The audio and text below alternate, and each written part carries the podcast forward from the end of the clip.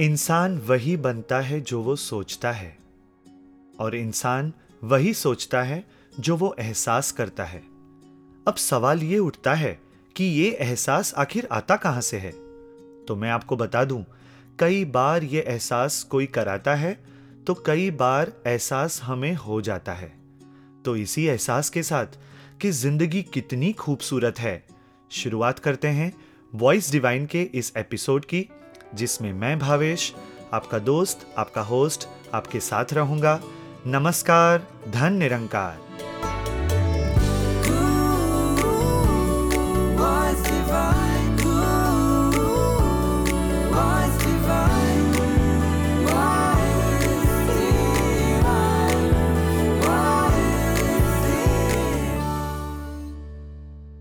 जी हाँ दोस्तों, आज हम बात कर रहे हैं एहसास की। महात्मा गांधी जी ने अपनी आत्मकथा में इस बात को संकलित करते हुए कहा मानस પોતાના વિચારોનું પુતળું છે यानी इंसान अपने विचारों का पुतला है जैसा वो सोचता है वैसा वो बन जाता है पर एक साइंटिफिक थियोरी के मुताबिक a human brain can invite up to sixty thousand thoughts per day तो क्या इसका मतलब यह है कि इंसान उन साठ हजार थॉट्स के जैसे बनेगा अगर मुझसे पूछा जाए तो मैं यही कहूँगा कि नहीं, इंसान वही सोचता है जैसा वो महसूस करता है, जैसा उसका एहसास है। अगर मैं अच्छा महसूस कर रहा हूँ तो मेरे विचार भी अच्छे होंगे और मेरे कर्म भी। और अगर किसी कारणवश मैं अच्छा महसूस नहीं कर पा रहा हूँ तो मेरे विचार भी कुछ ऐसे ही होंगे और मेरे कर्म भी। तो क्या हम नहीं चाहते कि हम खुश रहें अच्छा सोचें अच्छा महसूस करें। हम सभी चाहते हैं कि हम सब खुश रहें। तो आइए एक पावन एहसास जगाते हैं और सुनते हैं सदगुरु संदेश। ये अपने आप में हमें एहसास रखते हुए हर पल को जीना है। कि इस निरंकार में हम वैसे जी रहे हैं, जैसे मछली पानी में जीती है। तो बिना इस पानी के जिस तरह वो मछली का भी गुजारा नहीं, इस परमात्मा का एहसास अगर हमारे अंदर से कुछ समय के लिए भी निकल जाता है तो वो भी हमारा जीवन एक तरह उन पलों के लिए तो जिया ही नहीं गया। तो हम हर पल इस निरंकार के आश्रय इससे लिव जोड़ के भक्ति में मगन होते हुए ये पूरी अपनी भक्ति की यात्रा जीवन काल में करें।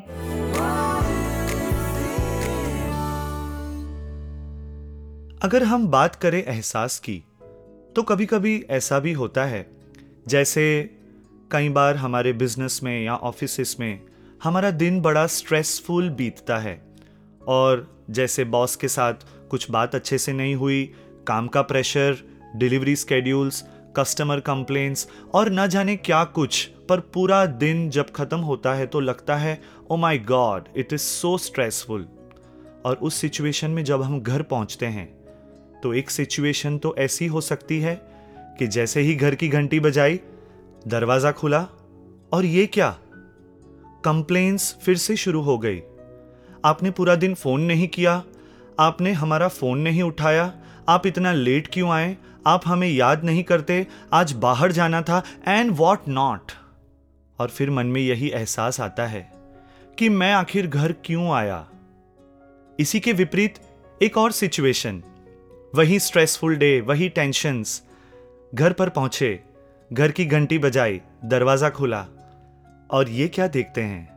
एक मीठी सी मुस्कुराहट, प्यारा सा वेलकम और कहते हैं, Dhan Nirankar ji how was your day और जैसे ही प्यारी सी मुस्कान को देखा और मानो दिन की पूरी थकावट वहीं पे उतर गई। कितना अच्छा लगता है ना? दोनों सिचुएशंस में फ़र्क क्या है? पहली सिचुएशन को अगर हम देखें तो वो स्ट्रेस वो टेंशन घर पर पहुँचने के बाद भी कंटिन्यू रहा। और दूसरी सिचुएशन में, जो वो स्ट्रेस डे था एट द एंड वो ब्लेस्ड डे में तब्दील हो गया। और इसीलिए, जैसे मैंने पहले भी कहा कि कभी कभी ये एहसास होता है और कभी कभी कोई एहसास कराता है। तो इसी एहसास के साथ आइए सुनते हैं एक मधुर गीत। जिनको शिकवा, शिकायत की पड़ी है आदत।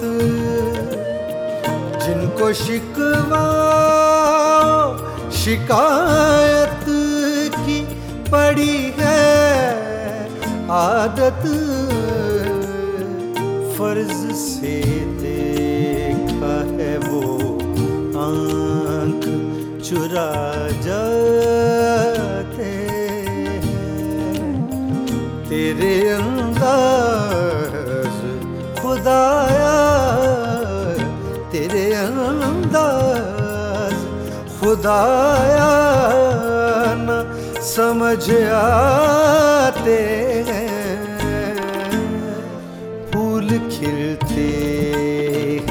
चमन में कभी मुरझाते हैं।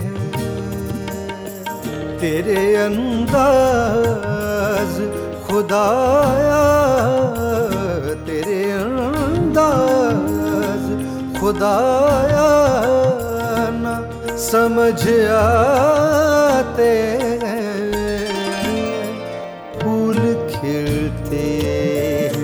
चमन में कभी मुरझाते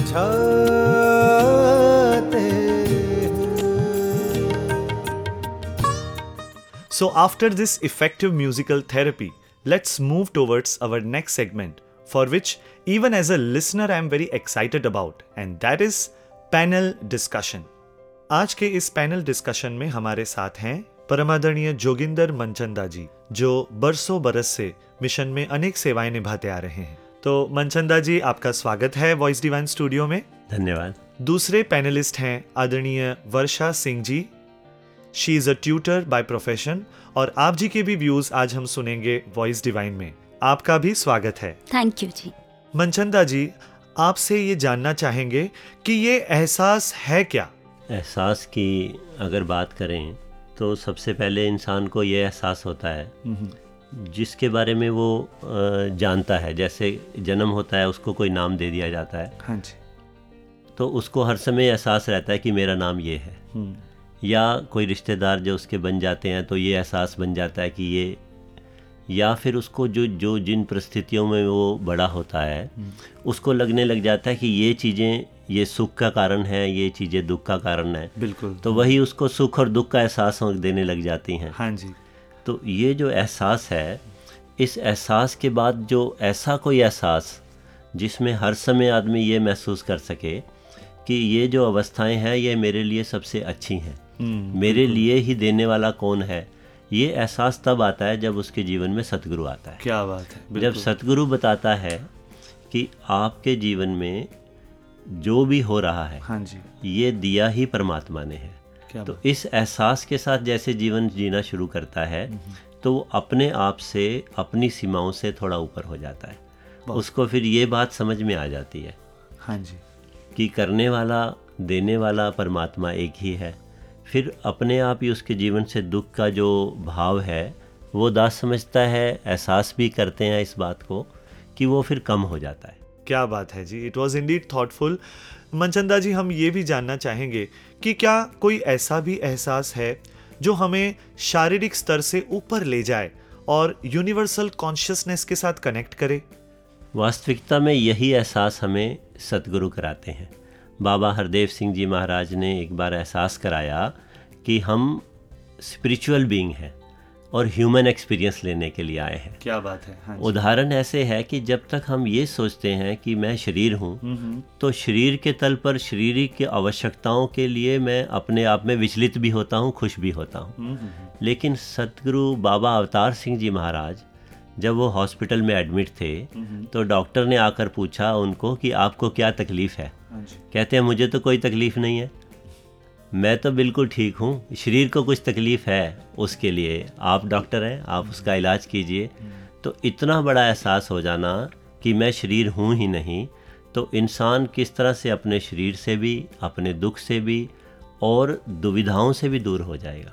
और भी जैसे आत्मिक लेवल पे आपने बहुत अच्छी बात कही तो इस संदर्भ में और भी आप जी कुछ रोशनी डालें कि इस एहसास को कैसे बनाया जा सकता है। ऐसे एहसास में हम कैसे हमेशा रह सकते हैं। देखिए जो सीधा सा सिद्धांत है कि इंसान गलत काम करेगा तो गलत परिणाम होंगे। अच्छा काम करेगा तो अच्छे परिणाम होंगे। अब इस बात का अगर एहसास रहे कि कोई मुझे देख रहा है तो गलत काम होगा नहीं। क्या बात है। जिस तरह से सीसीटीवी कैमरा के आगे आते ही हमारी स्माइल आ जाती है ना हाँ जी। इसी तरह से सतगुरु इस बात का एहसास करा देता है कि ये जो निरंकार है प्रभु परमात्मा है ये हर समय हमारे अंग संग है और अलर्टनेस टुवर्ड्स कर्मा होने लग जाती है। एकदम से इस बात का एहसास आता है। अभी रिसेंटली हमारे पड़ोस में एक नौजवान बच्ची जो डॉक्टर बन के आई है और वो शुरू से अपने माता पिता के साथ सत्संग में जाती थी। उसको हर समय इस बात का एहसास कराया गया था कि बेटा कोई देख रहा है या नहीं देख रहा? परमात्मा ज़रूर देख रहा है। जिस दिन वो डॉक्टर बन के आई, अपनी मम्मी के गले लग के रो के बोली कि, मम्मी, अगर आपने मुझे ये एहसास ना करवाया होता तो मैं कब की डिस्ट्रैक्ट हो जाती। वहाँ तो ऐसे ऐसे अट्रैक्शंस थे कि शायद मैं फ़र्स्ट ईयर या सेकंड ईयर से ही ड्रॉप आउट हो जाती। पर यह एहसास रहा कि मेरे को परमात्मा हर समय देख रहा है तो मैं गलत कामों में पार्टिसिपेट करने से बच पाई। तो इस तरह से ये जो एहसास है, पहला एहसास कि परमात्मा मेरे अंग संग है। हर समय मुझे देख रहा है। दूसरा एहसास कि मैं ये शरीर नहीं हूँ तो मैं दूसरे गलत कर्मों से भी बच जाता। क्या बात है। So and light to know about this Varsha ji आपसे जानना चाहेंगे कि ये जो पॉजिटिव एहसास होता है इस एहसास के बारे में आपकी क्या सोच है? आपका क्या कहना है? भावेश जी जैसे कि अभी मनचंदा जी ने स्टार्टिंग में हमें बताया कि हर परिस्थिति के पीछे करता कौन है? कारण कौन है उसका? तो ऐसा ही कुछ मेरी भी लाइफ का एक्सपीरियंस है कि जहाँ घर में एक माँ होती है जो कहीं ना कहीं हर खुशी की हर अचीवमेंट की वजह होती है हाँ जी जो सब कुछ संभालती हैं। तो एक वक्त ऐसा भी आया जब वो इस निरंकार में लीन हो गए। तो घर में एक बड़ी बहन होने के नाते बहुत सी जिम्मेदारियाँ थी जो मुझ पर कहीं ना कहीं आ गई। बहनें भी भाई भी पापा भी। हाँ जी। तो ऐसे में समझ नहीं आता था कि क्या किया जाए कि पहले की लाइफ एक बिल्कुल माँ के होने पर बेफिक्री सी लाइफ थी। Yes. तो एक बिल्कुल जैसे कह सकते हैं कि एक डेलिकेट सा बच्चा। जो कि हाँ मम्मी है वो सब संभाल लेंगी। पर उनके जाने के बाद ऐसा लगने लगा चिंता सी मन में आने लगी डर एक उत्पन्न हुआ। कि कैसे सब कुछ होगा।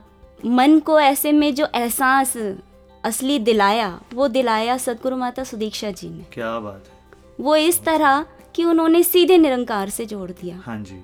और उन्होंने ये समझाया कि आपके जीवन में जो आपको दुख लग रहा है हमें देखना ये होगा कि उस दुख को उस परिस्थिति को बनाया किसने है। वो उसने बनाया है जो हमारा कभी भी बुरा नहीं करेगा यानी निरंकार ने। तो कहीं ना कहीं ये समझ में आने लगा कि गुरु की शिक्षाओं ने जो मेरे अंदर कहीं कुछ खोया हुआ था जो एक डेलिकेट बच्चा था वो एक स्ट्रॉन्ग भी हो सकता है इतना ये मुझे सदगुरु की शिक्षाओं ने समझाया। क्या बात है बहुत तो कहीं ना कहीं ये परिस्थितियाँ जो जीवन की थी जिन्होंने निरंकार से जोड़ा हम्म, और परिस्थितियों में जो नेगेटिविटी की जगह पॉजिटिविटी कैसे होनी चाहिए वो नज़रिया बख्शा। ये चीज़ भी बहुत अच्छे से समझ में आने लगी कि अभी भी बहुत से रिश्ते हैं जो मेरे आसपास हैं। हाँ जैसे कि मेरे पापा हैं मेरा भाई है मेरी बहनें हैं। मैं इन रिश्तों की वो कदर कर पा रही हूँ। क्या बात है। बहुत खूब। तो ये सब पूरी तरह से इसका क्रेडिट सिर्फ़ और सिर्फ़ सदगुरु की शिक्षाओं को चाहता है। Thank you so much, Varsha ji. Your thoughts were indeed thought provoking. Before concluding this session Joginder ji हम आप जी से कुछ कंक्लूडिंग रिमार्क्स लेना चाहेंगे इस एहसास के बारे में दास तो यही कहना चाहेगा कि परम पिता परमात्मा सब कुछ करने वाला तू है और ये विश्वास बना रहे कि आप जो करेंगे उसमें मेरा भी भला और विश्व का भी भला है उसके साथ ही मुझे अपना योगदान देना है पर मेरा योगदान ये ज़रूर रहे कि मुझे अपने स्वार्थ के लिए नहीं मुझे परमार्थ के लिए ही जीवन जीना है। Absolutely. And I'm sure that listeners also would have got some good insights about this topic of today. आदरणीय जोगिंदर जी आदरणीय वर्षा जी आप स्टूडियो में आए आपका बहुत बहुत धन्यवाद। Thank you ji. Thank you ji. दोस्तों आई एम श्योर एहसास को लेकर मन में अगर कोई प्रश्न उठा होगा उसका हल आपको ज़रूर मिला होगा। मालिक का एहसास जगाता सतगुरु का ज्ञान है। कहे हरदेव मिले जो सदगुर हो जाता कल्याण है। आइए आगे बढ़ते हैं और सुनते हैं हरदेव बाणी का ये पावन शब्द। तुझ बिन कोई ठोर न खाली, तेरा सकल पसारा है। तेरा सकल पसारा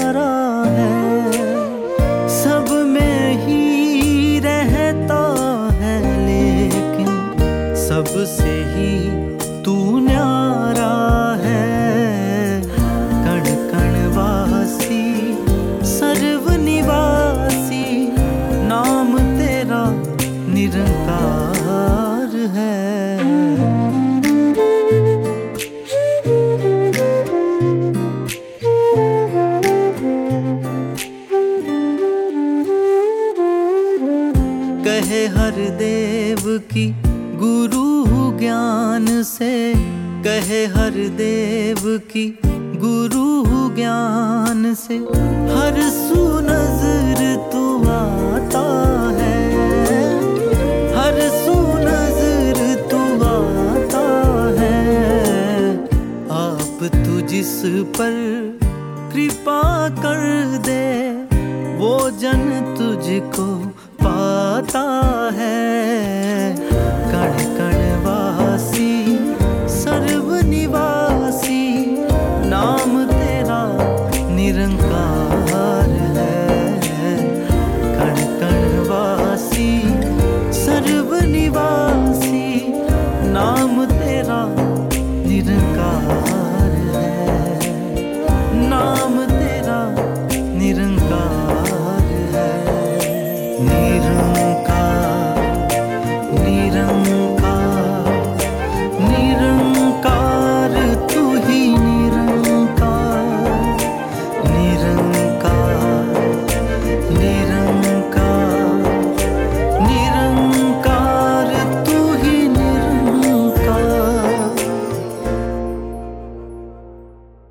एहसास करना भी अपने आप में एक बड़ा सुंदर एहसास है। कभी कभी हमें एहसास ही नहीं होता कि ज़िंदगी कितनी खूबसूरत है।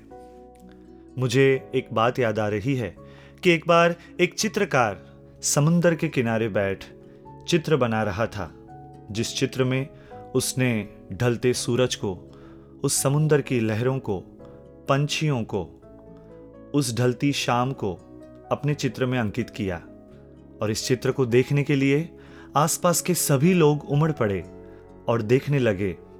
देख करके कहा, कितना सुंदर चित्र बनाया है। ये सुनकर चित्रकार ने उत्तर दिया, ये यही मंजर है जिसे आप रोज देखते हो। पर इस ओर आपका ध्यान कभी नहीं गया। इसी प्रकार हमारे जीवन में भी कई ऐसे अनुभव होते हैं, जो होते तो बड़े खास हैं, पर इस ओर कभी ध्यान नहीं जाता।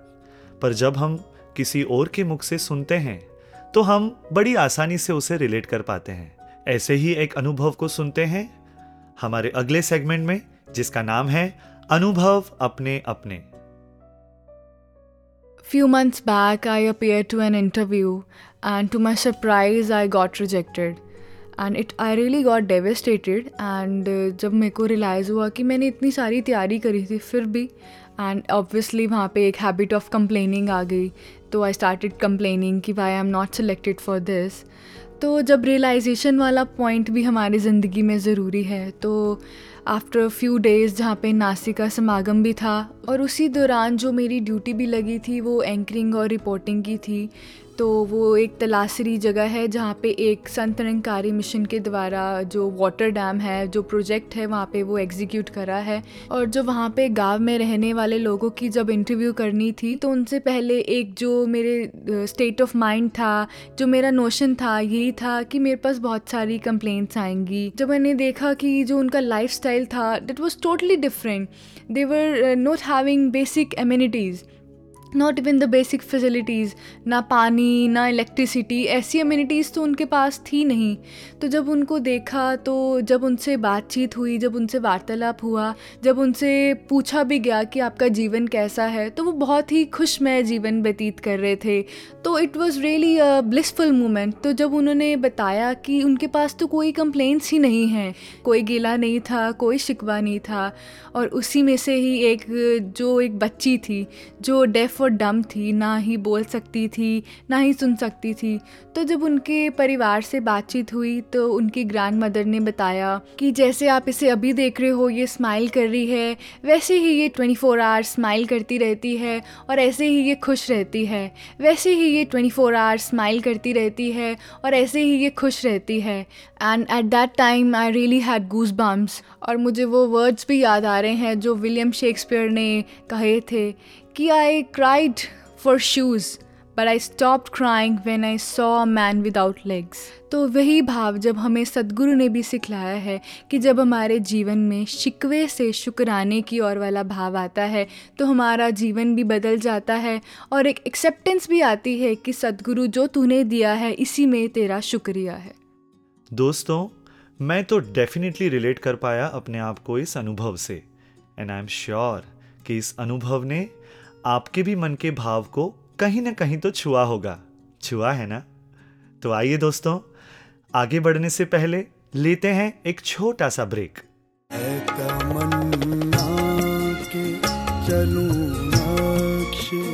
कदम पर तेरे, पर न जाने मुझे मौके पे ये क्या होता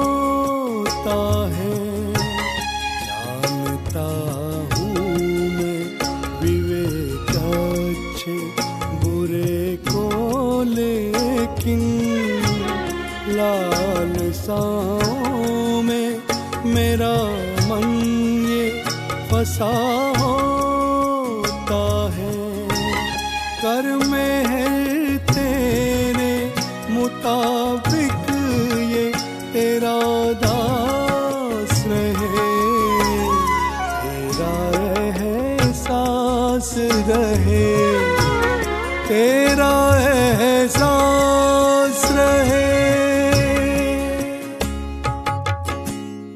वॉइस डिवाइन के इस एपिसोड में मैं हूँ भावेश और हम बात कर रहे हैं एहसास की कितना अच्छा होता अगर जीवन में सभी शिक्षाएँ हमें हँसते हँसते सीखने को मिले it would have been so pleasure and so divine that every aspect of our life we learn by smiling and laughing. ध्यान आ रही है मुझे एक बात कि एक बार एक टीचर ने बच्चों को कहा कि बच्चों यहाँ आप सबके लिए एप्पल रखे हुए हैं, पर सभी ने एक एप्पल लेना है। लाइन से आ जाओ। बच्चों ने लाइन करके एक एप्पल लेना शुरू किया। टीचर ने तुरंत ही कहा कि बच्चों, देखना, सिर्फ़ एक एप्पल लेना because God is watching you उसी लड़ी में एक शरारती बच्चा, उसने क्या किया? एक एप्पल लिया, आगे गया। दूसरे टेबल पे बहुत सारी चॉकलेट्स पड़ी थी। उसने कुछ चॉकलेट्स उठाई और एक मैसेज लिख दिया। और वो मैसेज कुछ इस प्रकार था कि take as many chocolates as you want because God is busy in watching apples तो दोस्तों, कई बार हँसते हँसते हम बहुत कुछ सीख भी जाते हैं और कई बार हम सिखा भी देते हैं। तो आइए, आगे बढ़ते हैं हमारे अगले सेगमेंट की ओर, जिसका नाम है सीखें हँसते हँसते आज तीन किलोमीटर की रनिंग करके मज़ा ही आ गया। शाम की फ्रेश एयर लेने का मजा ही कुछ और है चलो कुछ पुशअप भी कर लेता हूँ एक दो तीन ਉਹ ਰਵਿੰਦ ਭਾਜੀ ਉਹ ਸਟੂਡੀਓ ਛੱਡ ਕੇ ਇੱਥੇ ਕਿੱਥੇ ਬੜੀ ਕਸਰਤ ਸ਼ਸਰਤ ਹੋ ਰਹੀ ਹੈ ਯਾਰ ਬੜੇ ਡੋਲੇ ਛੋਲੇ ਬਣਾ ਰਹੇ ਹੋ सतारह अठारह ਉਹ ਬੱਸ ਕਰ ਵੀਰੇ ਇੰਨਾ ਜ਼ੁਲਮ ਨਹੀਂ ਕਰੀਦਾ ਤਰਸ ਖਾ ਵਿਚਾਰੇ ਸਰੀਰ ਤੇ ਵੀ लक्की पाजी शरीर को फिट रखना बहुत इम्पोर्टेंट है जी जैसे मन को स्वस्थ रखने के लिए परमात्मा का सिमरन और सत्संग करते हैं ना वैसे ही तन को भी स्वस्थ रखना जरूरी है ताकि शरीर के कारण कभी सेवा या भक्ति में कोई भी बाधा उत्पन्न ना हो ਲੱਕੀ ਭਾਜੀ ਪਹਿਲੀ ਵਾਰ ਪਾਰਕ में आए हो क्या ਉਹ ਯਾਰ ਆਂਦਾ ਤੇ ਮੈਂ ਰੋਜ਼ ਆ ਪਰ ਪਾਰਕ ਦੇ ਪਿੱਛੇ ਜਿਹੜਾ ਉਹ ਚਾਟ ਪਕੌੜੀ ਵਾਲਾ ਉਹਦੇ ਕਰਕੇ। ਓਏ ਹੋਏ ਕੀ ਸਵਾਦ ਸਮੋਸੇ ਚਾਟ ਬਣਾਉਂਦਾ ਯਾਰ? ਆਲੂ ਮਟਰ ਵਾਲੀ ਤੇ ਨਾਲ ਹਰੀ ਤੇ ਲਾਲ ਚਟਨੀ। ਤੁਸੀਂ ਵੀ ਖਾ ਕੇ ਵੇਖੋ ਉਂਗਲੀਆਂ ਚੱਟਦੇ ਰਹਿ ਜਾਓਗੇ। ਹੂੰ ਤਾਂ ਇਸੇ ਕਾਰਨ ਪਾਰਕ ਮੇ ਆਤੇ ਹੋ? ਉਹ ਨਹੀਂ ਜੀ ਨਹੀਂ। ਮੈਨੂੰ ਵੀ ਪਤਾ ਹੈ ਫਿਟਨੈਸ ਕਿੰਨੀ ਜ਼ਰੂਰੀ ਹੈ। ਵੈਸੇ ਮੇਰੇ ਲਈ ਕੋਈ ਹੈਲਥ ਦੀ ਸ਼ਾਰਟਕਟ ਟਿਪਸ ਹੈਗੀਆਂ ਤੇ ਫਟਾਫਟ ਦੇ ਦਿਓ। ਫਿਰ ਚਾਟ ਵਾਲੇ ਦੀ ਰੇੜੀ ਦਾ ਟਾਈਮ ਹੋਣ ਲੱਗਾ ਹੈ। टिप्स लक्की जी बस इतना ही कहूंगा कि सेहत पे थोड़ा सा ध्यान दो अगर योगा या एक्सरसाइज नहीं कर सकते तो कम से कम चार चीजें कर लो बहुत इंपॉर्टेंट हैं ਅੱਛਾ ਉਹ ਕੀ नंबर वन डेली वॉक करो ਅੱਛਾ नंबर टू रोज दूध पियो ਅੱਛਾ नंबर तीन हो सके तो स्विमिंग करो नंबर चार सवेरे जल्दी उठो ਯਾਰ ਇੱਕ ਗੱਲ ਦੱਸਾਂ। ਜੇ ਡੇਲੀ ਵਾਕ ਕਰਨ ਨਾਲ ਸਿਹਤ ਬਣਦੀ ਤੇ ਹਾਥੀ ਇੰਨਾ ਮੋਟਾ ਨਹੀਂ ਹੁੰਦਾ ਸਮਝਿਆ ਕਿ ਨਹੀਂ? ਜੇ ਰੋਜ਼ ਦੁੱਧ ਪੀਣ ਨਾਲ ਸਿਹਤ ਬਣਦੀ ਤੇ ਬਿੱਲੀ ਇੰਨੀ ਪਤਲੀ ਨਾ ਹੁੰਦੀ ਸਮਝਿਆ ਕਿ ਨਹੀਂ? ਸਮਝ ਗਿਆ ਜੀ ਸਮਝ ਗਿਆ। ਜੇ ਸਵਿਮਿੰਗ ਕਰਕੇ ਸਾਰੇ ਪਤਲੇ ਹੋ ਜਾਂਦੇ ਤੇ ਸੋਚੋ ਵੇਲ ਮਛਲੀ ਵੀ ਹੁਣ ਤੱਕ ਸਲਿਮ ਮਛਲੀ ਬਣ ਚੁੱਕੀ ਹੁੰਦੀ ਉਹ ਸਮਝਿਆ ਕਿ ਨਹੀਂ? ਤੇ ਯਾਰ ਐਦਾਂ ਹੀ ਨਾ ਸਵੇਰੇ ਉੱਠਣ ਨਾਲ ਵੀ ਕੁਝ ਨਹੀਂ ਹੁੰਦਾ। ਲੱਕੀ ਜੀ अगर मन आलसी रहेगा तो ऐसे ही बहाने ढूंढते रहेंगे सभी। ਓ ਯਾਰ ਬੰਦੇ ਨੂੰ ਖਾਂਦੇ ਪੀਂਦੇ ਘਰ ਦਾ ਲੱਗਣਾ ਚਾਹੀਦਾ ਹੈ ਬਾਕੀ ਰੱਬ ਦੀ ਮਿਹਰ ਹੈ ਹੁਣ ਸਰੀਰ ਕਹਿੰਦਾ ਹੈ ਕਿ ਕਸਰਤ ਕਰੋ ਹੂੰ ਹੈਲਥੀ ਖਾਓ ਹੂੰ ਅੱਛਾ ਖਾਓ ਹੂੰ ਉਬਲਾ ਹੋਇਆ ਖਾਓ ਹੂੰ ਲੇਕਿਨ ਇਹ ਜਿਹੜਾ ਮਨ ਹੈ ਨਾ ਇਹ ਕਹਿੰਦਾ ਹੈ, ਮਜ਼ਾ ਕਰੋ ਪਕੌੜੇ ਖਾਓ ਕਚੌਰੀ ਖਾਓ ਹੂੰ ਇਹ ਪੀਜ਼ਾ ਖਾਓ 버ਗਰ ਖਾਓ ਉਹ ਸਰੀਰ ਦਾ ਕੀ ਹੈ ਸਰੀਰ ਤਾਂ ਅੱਜ ਹੈ ਕੱਲ ਨਹੀਂ ਹੁਣ ਤੁਸੀਂ ਦੱਸੋ ਨਸ਼ਵਰ ਸਰੀਰ ਦੀ ਸੁਣਾ ਜਾਂ ਮਨ ਦੀ ਆਈ ਗੋ ਵਿਦ ਮਨ what do you say Lucky Veer ji अपना तो सीधा सा फंडा है जीवन यात्रा में दो चीजें हैं एक ड्राइवर यानी मन ठीक है और दूसरा गाड़ी यानी शरीर ठीक है पहला फंडा ड्राइवर यानी मन को दुरुस्त रखो ठीक है कहते हैं ना मन चंगा तो कठौती में गंगा। हम्म। ड्राइवर अच्छा हो तो पुरानी गाड़ी से भी डेस्टिनेशन तक पहुँचा जा सकता है। ठीक है। दूसरा फंडा जिस शरीर रूपी गाड़ी में ड्राइवर को ट्रेवल करना है उसकी सर्विस और मेंटेनेंस करनी भी तो इम्पोर्टेंट है जी। तन की सेवा भी तो तभी ठीक से हो पाएगी ना जब ये शरीर तंदुरुस्त रहेगा। सही गल है। और सदगुरु माता सुदीक्षा जी महाराज भी एन और एनएसएस का आयोजन कर उसके पहले दिन यानी स्पोर्ट्स डे रखते हैं। स्पोर्ट्स डे पर फिटनेस की अहमियत को समझा रहे हैं। इसलिए ये किसी एक को चूज़ करने की बात नहीं है जी।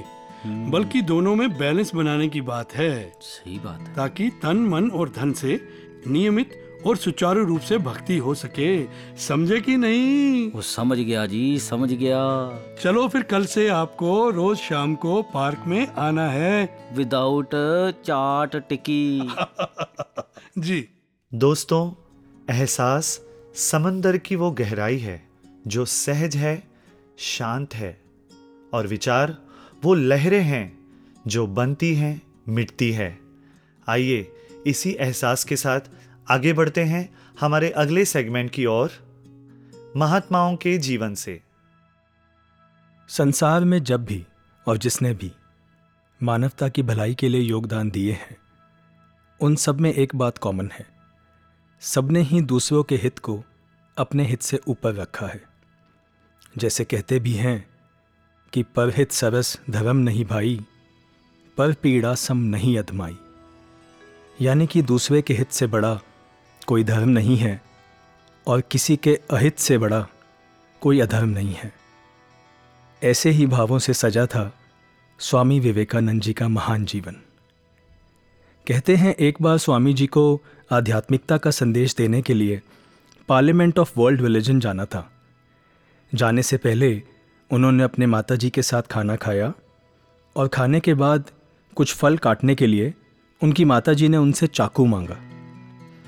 जब स्वामी जी ने चाकू पकड़ाया तो उनकी माता जी ने कहा, तुम मेरे टेस्ट में पास हो गए हो।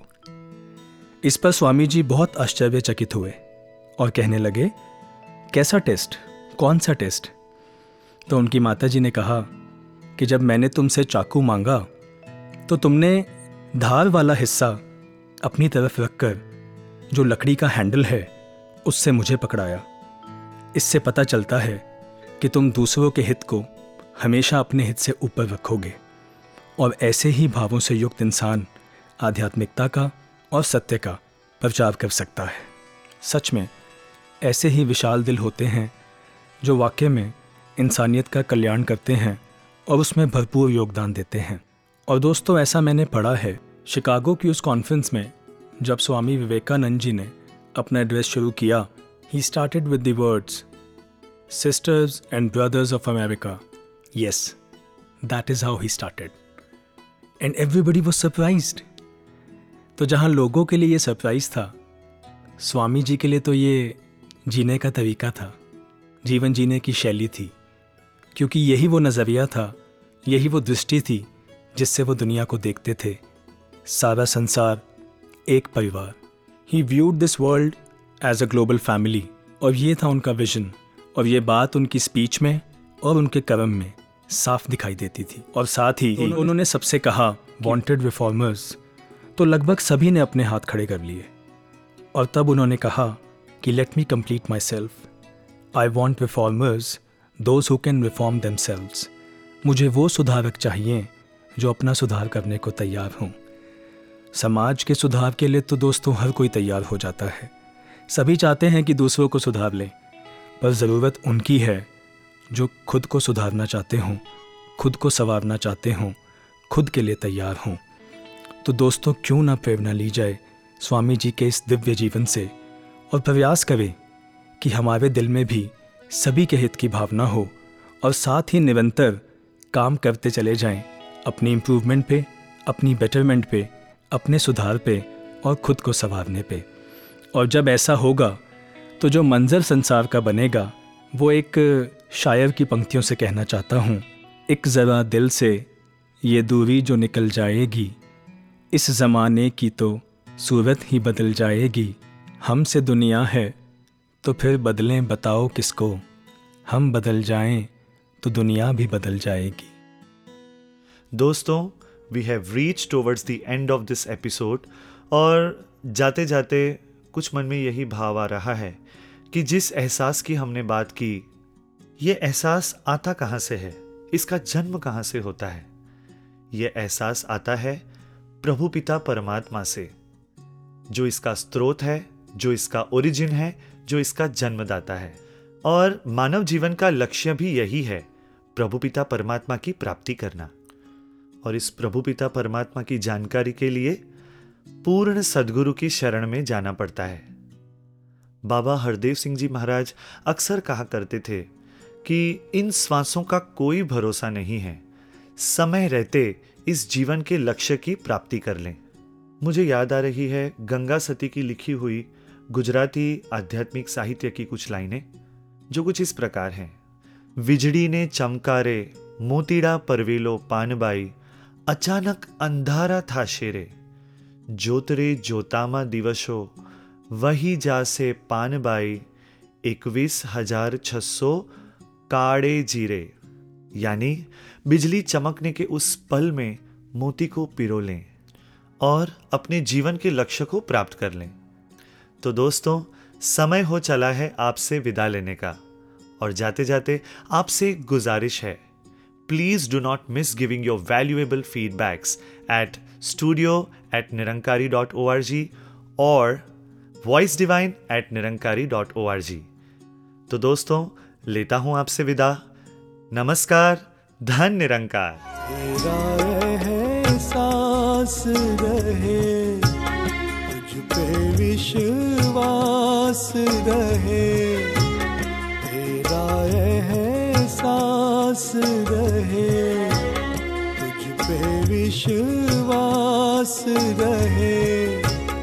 जाने कैसे कहा किस मोड़ पे क्या